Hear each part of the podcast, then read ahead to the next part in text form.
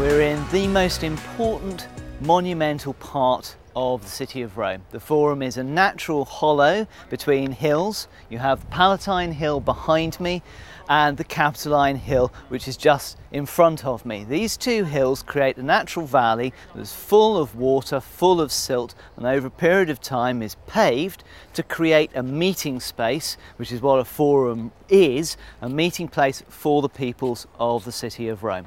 Now it's still thronging with people, but of course these are tourists and it ceased to be the, the central civic space in the city of Rome, but it's still such an important site for the construction of civic memory.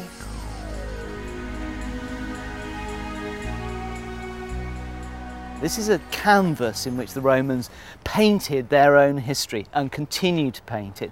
It's a place that was uh, monumentalized to record the way that their past had happened, the story of Rome, but it's also a place in which part of that history actually happened.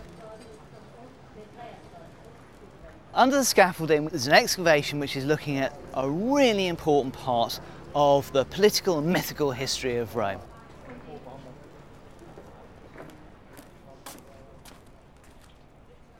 What we're standing on right now is the circular arc of the Comitium, a great monumentalized arena for the engagement of the Roman people in politics. This is where they listened to speeches, this is where they met, this is where they passed laws.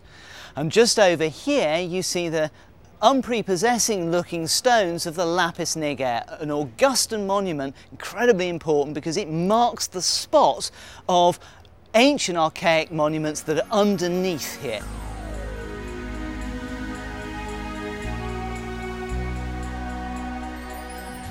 One thing that we know to be underneath it is a tomb. Who's the tomb for?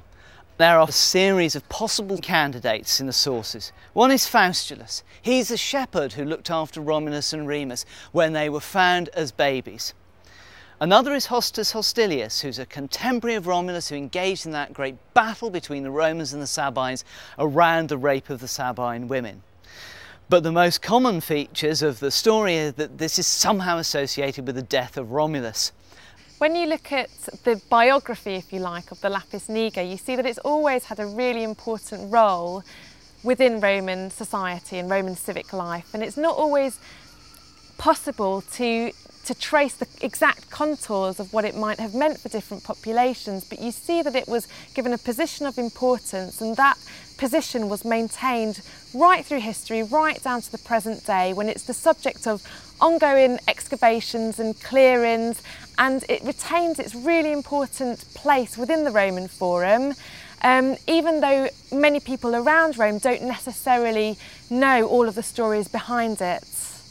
So the Lapis Niger becomes a memorial of this range of stories in the Augustan period which takes Augustus back to the beginnings of Rome. But look where it is.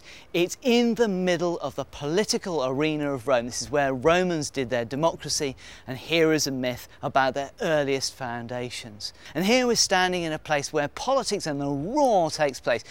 Here you stand and address the Roman people gathered in this area here until the middle of the second century when a democratic, demagogic politician turns around and speaks to the gathered populace, the much greater populace of Rome outside in the Forum proper. One of the most important democratic moments in the change of Rome. For me, the Lapis Niger is one example of how closely um, imbricated myth and civic power were for ancient Romans. Now, I can't decide what the story is behind this monument. All I've got to rely on as a historian is one very corrupt and bitty source from at least 100 years after the stone was laid. But by looking at how the lapis niger is integrated into the comitium and into the actual fabric of the forum, I know that this was really important, at least to Augustus, and it was important enough for this space to be clear and conserved in later generations. I think what Romans would have had in their mind is that this marked, whatever story they chose to believe, that indissoluble link between where they were now and where they had come from. This is where you really feel tremendously close to that combination of political action and history. Uh, I feel very connected. It's very exciting to be in here and see that the, the city is still being rethought and restructured and represented. Uh, still this living political history moving on uh, into the modern time.